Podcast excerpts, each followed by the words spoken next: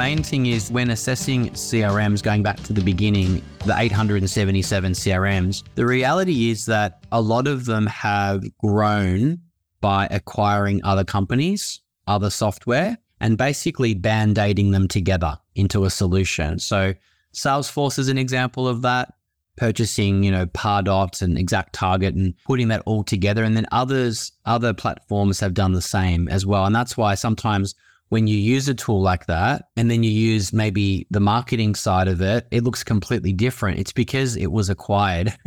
it wasn't built by the original company. Whereas I guess that's HubSpot's probably number one point of difference is that it's the whole thing has been designed from the ground up. So it's one UI or design. It's one code base. It's crafted together and not sort of cobbled together.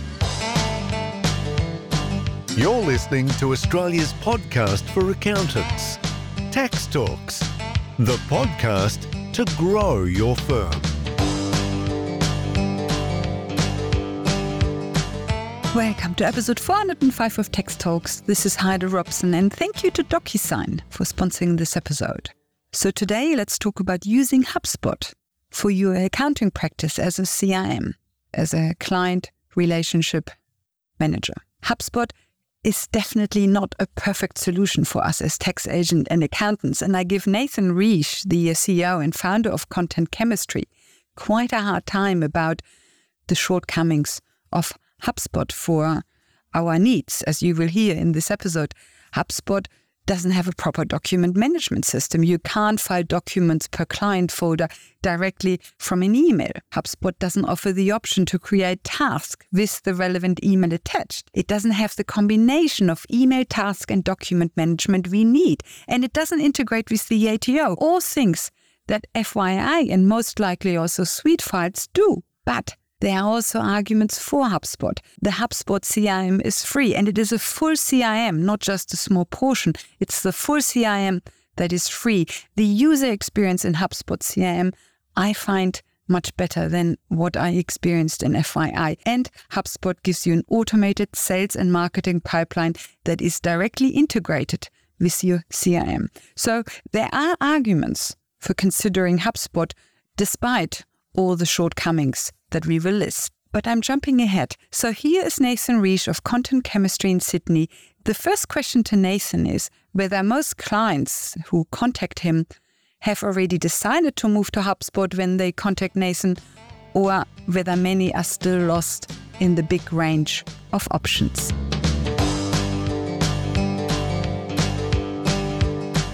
Depends. Some have made the decision already that HubSpot is the right fit for them. Others are maybe looking at a, a couple of different options, and then we'll have a conversation with them or a meeting and typically go through, you know, the pros and cons, I guess, of, of HubSpot versus other CRMs. Could you tell me what the crunch points are?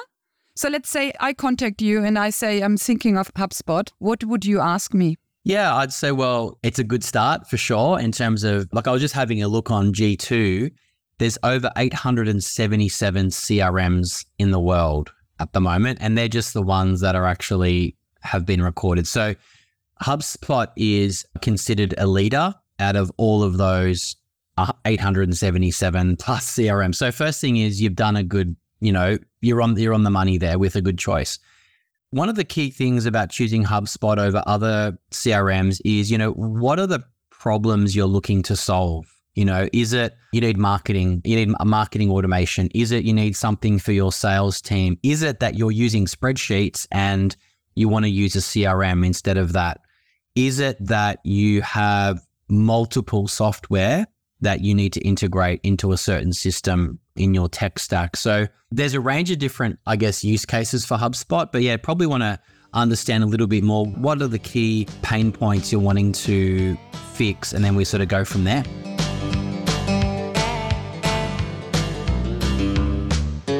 I understand that HubSpot has tasks and tickets, but neither of them allow to attach the email to it. So you can't create a task or a ticket, I understand, that is linked to this email so that, for example, you want to send that email together with the task to a team member so they don't have to go back and hunt for the email where the client requests X. but it's already right there in the task. And I don't think that is possible, but thinking about it, maybe it works with the ticket.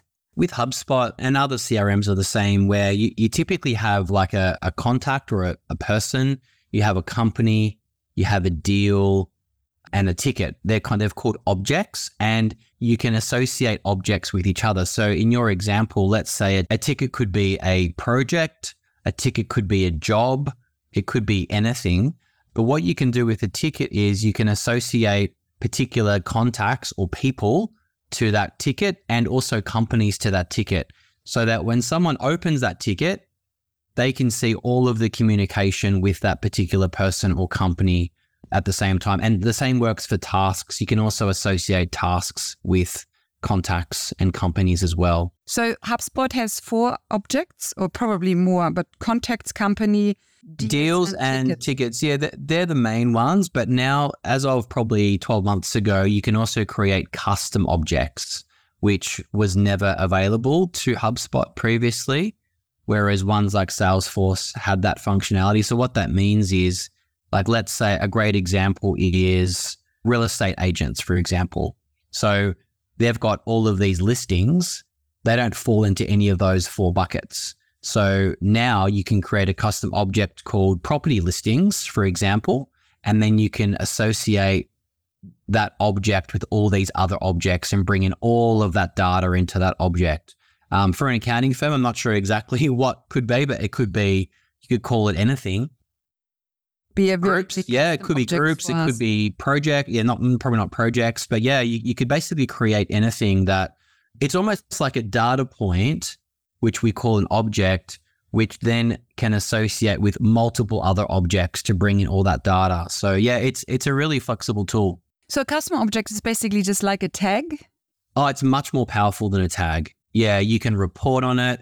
You can build lists from it. You can associate other objects. Whereas a tag is more of like a filter, probably that you would use. So, yeah, objects are far more powerful. But coming back to my long rant before, you can't create a ticket or a task from an email, correct? You have to kind of go in and uh, create a naked task or a naked ticket that you then allocate and you basically have to say, please go and search for that email, correct? So in HubSpot, you can actually like send an email and then after you've sent the email, you can create a task in the tool to do something related to that particular contact. So the email itself doesn't create the task per se, but in the same tool or even in Gmail or Microsoft Outlook, you can send the email and then go create task in three days or five days. So it's a pretty good workflow. It just depends exactly what you needed to do. You can tell that I'm not so blown away by that because, for example, in FYI, because I've, I've come from FYI, which I tried for a long time. In FYI, you have the email, and then from that email, you create a task. Whereas in HubSpot, you basically have to go out of that email, create a naked task, and then the person who receives that task basically then has to search for that email.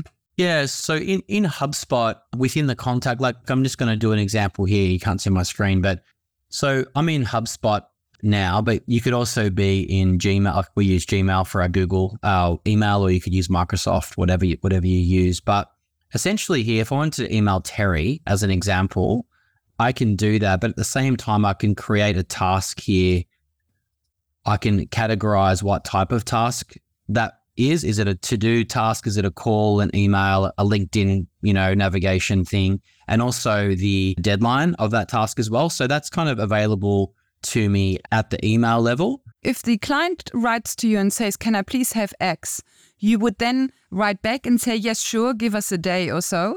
And then from that reply email, you would create the task. Correct. If the uh, team member then sees that task and opens that task, they can't see the email that this relates to, correct? They would then have to go and hunt for that email, correct? Or no, no, they can because the the contact here, Terry, would be linked to that task. Okay, but so they would then have to go into the contact and basically look for the last email, correct? Yeah, correct. So basically, let's say the task was contact Terry they would go into his contact record here and they would see all of the, you can filter this by just emails, for example, or calls, tasks. So yeah, it filters it that way. I sorry, I'm splitting ends here. You basically yeah have to go back into your emails and look for the latest email. Yeah, so the contact record has obviously all of the activities of the contact, so emails, a whole range of things. So for example, here I'm in the tasks, which is the tasks are almost like an object in a sense as well. Let's say I wanted to call Mark here, or let's go, let's go chase up this one here. If I click into the task, it will take me straight to the contact record. And this is where I have all, I have every interaction with Mark here. So it's not like I'm just attaching that one specific email, like in Microsoft or Gmail. I'm actually sending someone to his contact record where I've got all the activity, all the interaction with, with in this case, it's Michael. The issue is still, sorry to be splitting ends about this, but very often when we work on a tax return, there are emails flying backwards and forwards and there might be three, four emails, and it might take a, you know, it would be much better if the task was connected to a specific email so that the team member doesn't have to go through the last three or four emails to work out which email it is. But it's it's okay. Sorry, I'm I'm like a dog. Yeah, that's all right. No, I mean that's that's something. Yeah, that that's sort of good good feedback. Yeah, at the moment it's just more of a the task is more linking to a contact or a company. And then in the task itself, you can obviously provide more detail about what the task, you could say something like chase up email dated 5th of October, or if you know, if you wanted to be more specific there. And then it links through to the contact. Creating groups. At the moment, all the emails are sorted by contact, and you have companies, and then you can allocate several emails to that company so that when you then look at that company, you can see all the conversations from the different emails. So if you have one company and there are three people on the client side working on this company, let's say two husband and wife, and you have both emails linked to that company, you can then see the conversations and, emails from both uh, spouses. So that's good. But when you have a group, so not just one company, but nine companies or and very often these conversations are not with respect to a specific company. For example, you know, we might discuss something that applies to all nine companies. Then, of course, it gets uh, complicated, and then we need to create some kind of group. I understand that the way one could do that is to rather than have companies as such, to basically use company as group and to name it, for example, instead of ABC Propriety Limited, it's the ABC Group. And then you link all emails that a link to this group to this paraphrase company and then you can see the conversations in the group is that how you would suggest to do it or would you suggest to create a custom object yeah i think for what you're wanting to do i think a custom object would, would probably be the way to go because then you could associate specific people or companies to that object that group for example so that would probably give you the most flexibility i think in terms of what you want to do. Because, yeah, as you said, if you only want certain people to be part of that group, or because if you choose a company, it'll bring all contacts of that company into that group, but you might just want to select certain people. So, yeah, that would probably be a great use case of a, of a custom object. Next question document management. As far as I can see, HubSpot doesn't do document management at all, correct? It does. Okay. Yeah. Let me just share my screen again here. So there's a tool called Documents Yeah. quite well named. Um, so this is just a demo account I'm showing you here, but essentially, yeah, it's basically a a tool where you can upload anything from your computer, from Dropbox, Google Drive, whatever it is.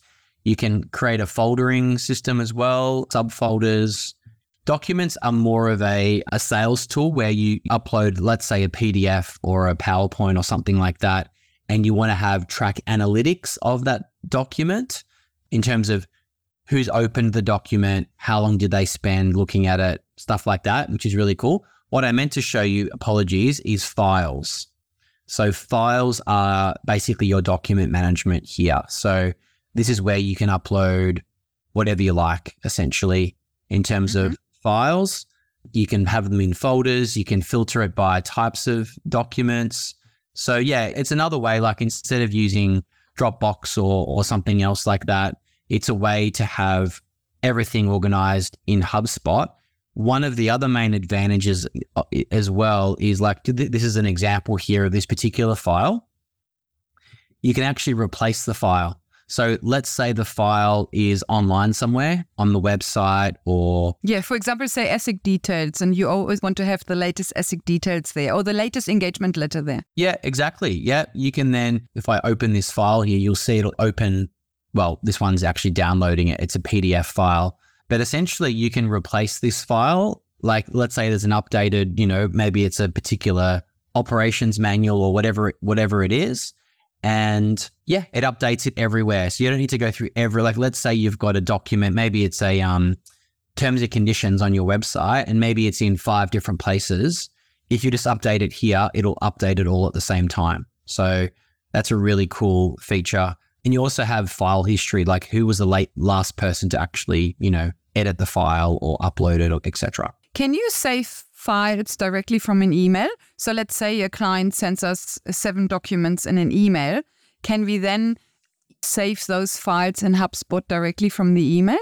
Good question. I, I haven't really used this this feature much, but I'm pretty sure like when someone emails you to your normal email address, what HubSpot will actually do is pull those files automatically into HubSpot as files.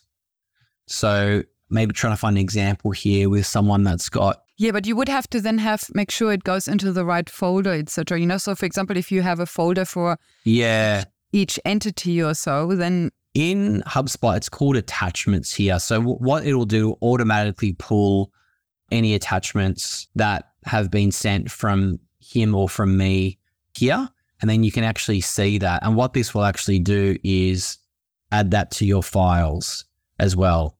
Now, the question is, well, how can we organize that a little bit more into HubSpot? And what I believe happens is it kind of dumps it in. I think there might even be an attachments folder where it can put all that information.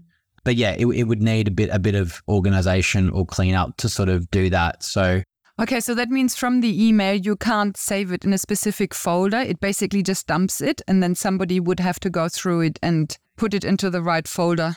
It's not meant to replace like a Dropbox or something like that. So I don't actually think it is actually pulling it into here. I think it's probably more sitting in the contact, the contact record. But then what you can do is you can download, you know, like let's say there's something important. Like I think in this, this is terms and conditions, for example. If I click on that, it enables me to then download that.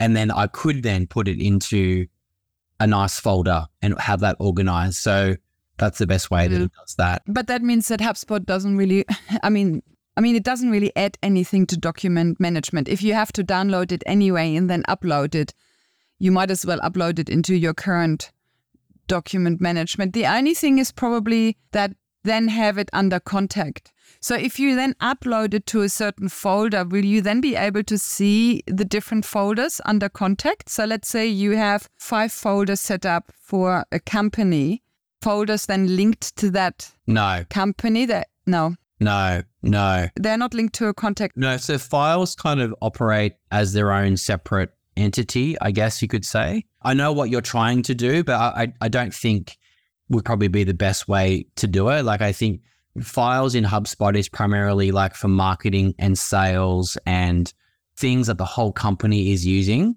is probably the best way to. Oh, you can upload anything here, but mm. that's probably the best use case for using files. If you wanted to use it more for your client management, I think you'd be better off at this stage using something a little bit more tailored to that because you could then set up subfolders and, and things like that. It does pull through attachments from emails, which is handy but it doesn't do much more than that in terms of filing them against a client. It, it doesn't work like that. Okay. Those are two hurdles for, I think, for accountants to use HubSpot. One is that the document management isn't really there. And then the other thing is that can't create tasks from emails. Tasks are separate from from conversations. But let's just note that and put it aside. Before we continue, here's a quick word from our sponsor DocuSign. Last year, our accounting firm was hacked. Okay, I'm going to admit it. My password was password. I thought about going back to old school paperwork, but then I heard about DocuSign. It has the highest global security standards with round the clock activity tracking, keeping digital agreements confidential. So now we're on DocuSign, and no one's cracking my password. And no, it's not one, two, three, four. Sign up for your free trial at docusign.com.au. Next time, DocuSign. Actually, just a very quick question. You can't bike delete emails in HubSpot, correct? Yeah, it doesn't really like it's pulling logged emails into HubSpot that you've automatically logged in your email tool. So if you're wanting to delete emails, yeah, you would need to then go through those and delete which which ones you didn't want in there. I think you can do that.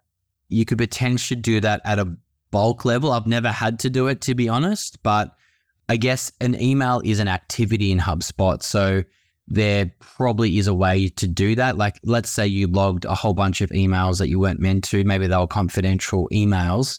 I'm sure you could, there'd be a workaround to sort of delete those, but it would probably be Yeah. through like an integration or something like Don't you get spam? I get tons and tons of spam. Don't you get spam? I'm constantly deleting emails. Of course, I also had that problem in FYI. You know, you delete all your spam emails in Outlook and then you go into FYI or HubSpot and then you delete the whole lot again. In FYI, I could do bulk delete by, you know, ticking on the top and ticking at the bottom and then just deleting the whole lot.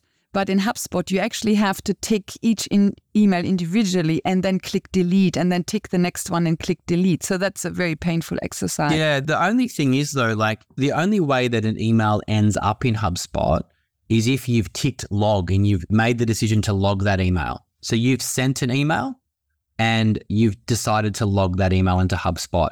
It doesn't log emails that are sent to you.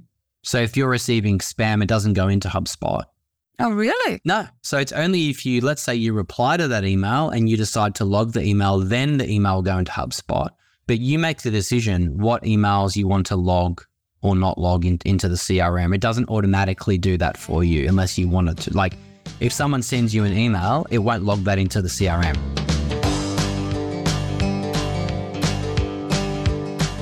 The main thing is like when assessing CRMs, going back to the beginning, the 877 CRMs, the reality is that a lot of them have grown by acquiring other companies, other software, and basically band aiding them together into a solution. So Salesforce is an example of that, purchasing, you know, Pardot and Exact Target and and putting that all together. And then others, other platforms have done the same as well. And that's why sometimes when you use a tool like that, and then you use maybe the marketing side of it, it looks completely different. It's because it was acquired. it wasn't built by the original company. Whereas I guess that's HubSpot's probably number one point of difference is that it's the whole thing has been designed from the ground up. So it's one UI or design, it's one code base, it's crafted together and not sort of cobbled together. So that's probably one of the big selling points. And also that it's easy to use, you know, because if people are not going to use your CRM, as good as it is, it doesn't matter, you know, if they're not going to use it. So, yeah, HubSpot definitely find that because it's quite easy to use, they've got great support, great training, they've got the academy, etc. They've got partners like us that help with it. Companies can can sort of time they call it sort of time to value is very quick. Whereas in other tools, it can take a long time to train the team on how to use the tool if they're using it at all. So, yeah, that's probably one of the main things between, say, HubSpot and other tools. But yeah, it obviously isn't the use case for everyone. If there's some really specific things, like even in the medical space, you know, the medical industry will have to have their own system to record confidential data, for example, there. Or perhaps government need to have, there's certain requirements as a government organization that they need. So it doesn't work for everyone, but yeah, for for most businesses that are wanting to grow, it really is a powerful CRM.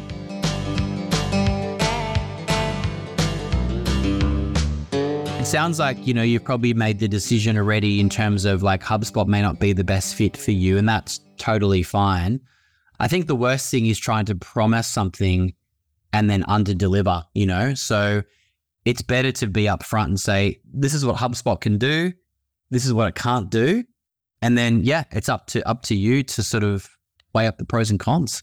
But the unfortunate thing is that coming to the decision that that CRM is not is not the right fit is one thing, but then if you come to that conclusion for every single CRM you try, then you know at some stage you you either lose hope or you make do with with one thing. So at the moment, I I don't know what we do.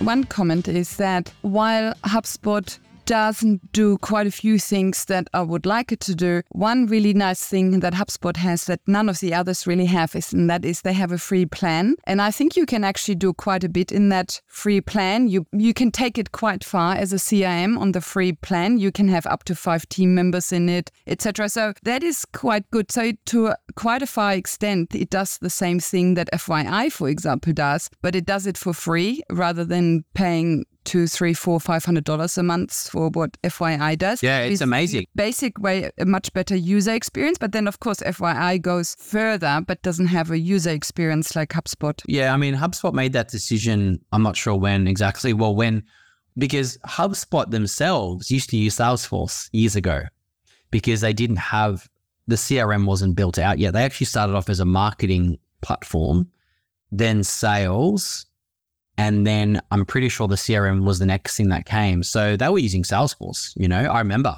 working with HubSpot and they were using Salesforce.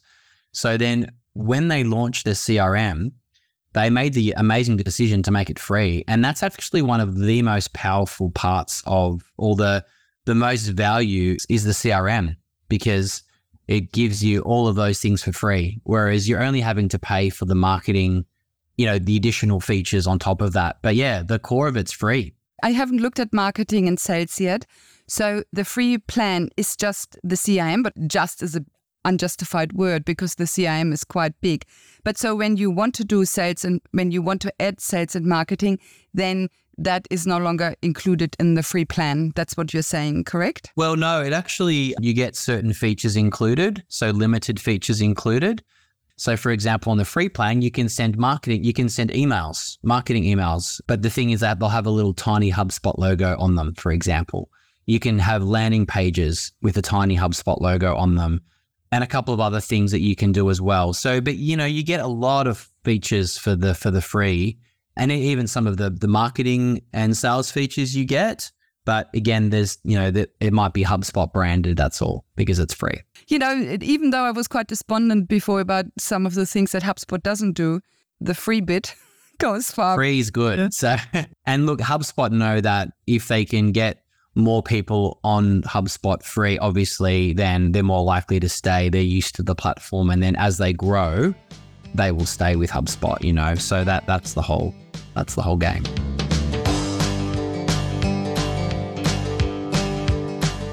A couple of months ago, I tried to build a website through HubSpot, but I actually have changed to another website that is outside of HubSpot. Would that limit what you can do with respect to marketing on HubSpot, or can you link to another website that is outside of HubSpot, or you don't recommend that? It's more powerful to have your HubSpot, your website on HubSpot but having said that, most businesses that we work with, I would say majority of them are using WordPress for their website or Squarespace or not too many on GoDaddy, to be honest, but yeah, probably other platforms that are quite well known. So that, that's not an issue at all because basically with HubSpot, you just install a pixel on the website like any other HTML code, and you can track website visitors and form submissions and things like that as well. So yeah, no issue to basically link HubSpot to whatever website you're using. But there's many benefits of using the HubSpot for the website. You just log into the one place and you've got everything there. So that's number one. Number two is because it's using the CRM as the core or the, the platform, you can actually do personalization on your website on HubSpot. So for example, if I know that, you know, Heidi, you're coming to our website, on the homepage, I can say, Hi, Heidi, how can we help you today?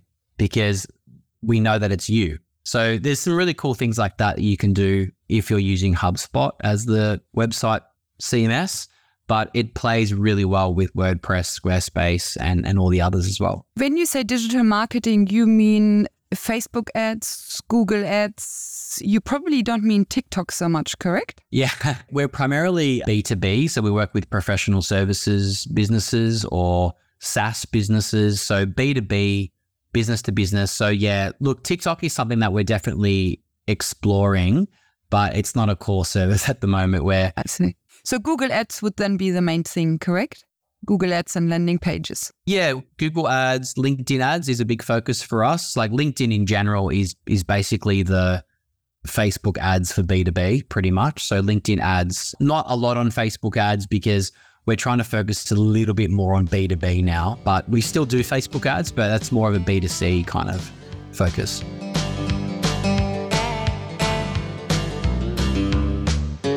Nathan Reach of Content Chemistry in Sydney.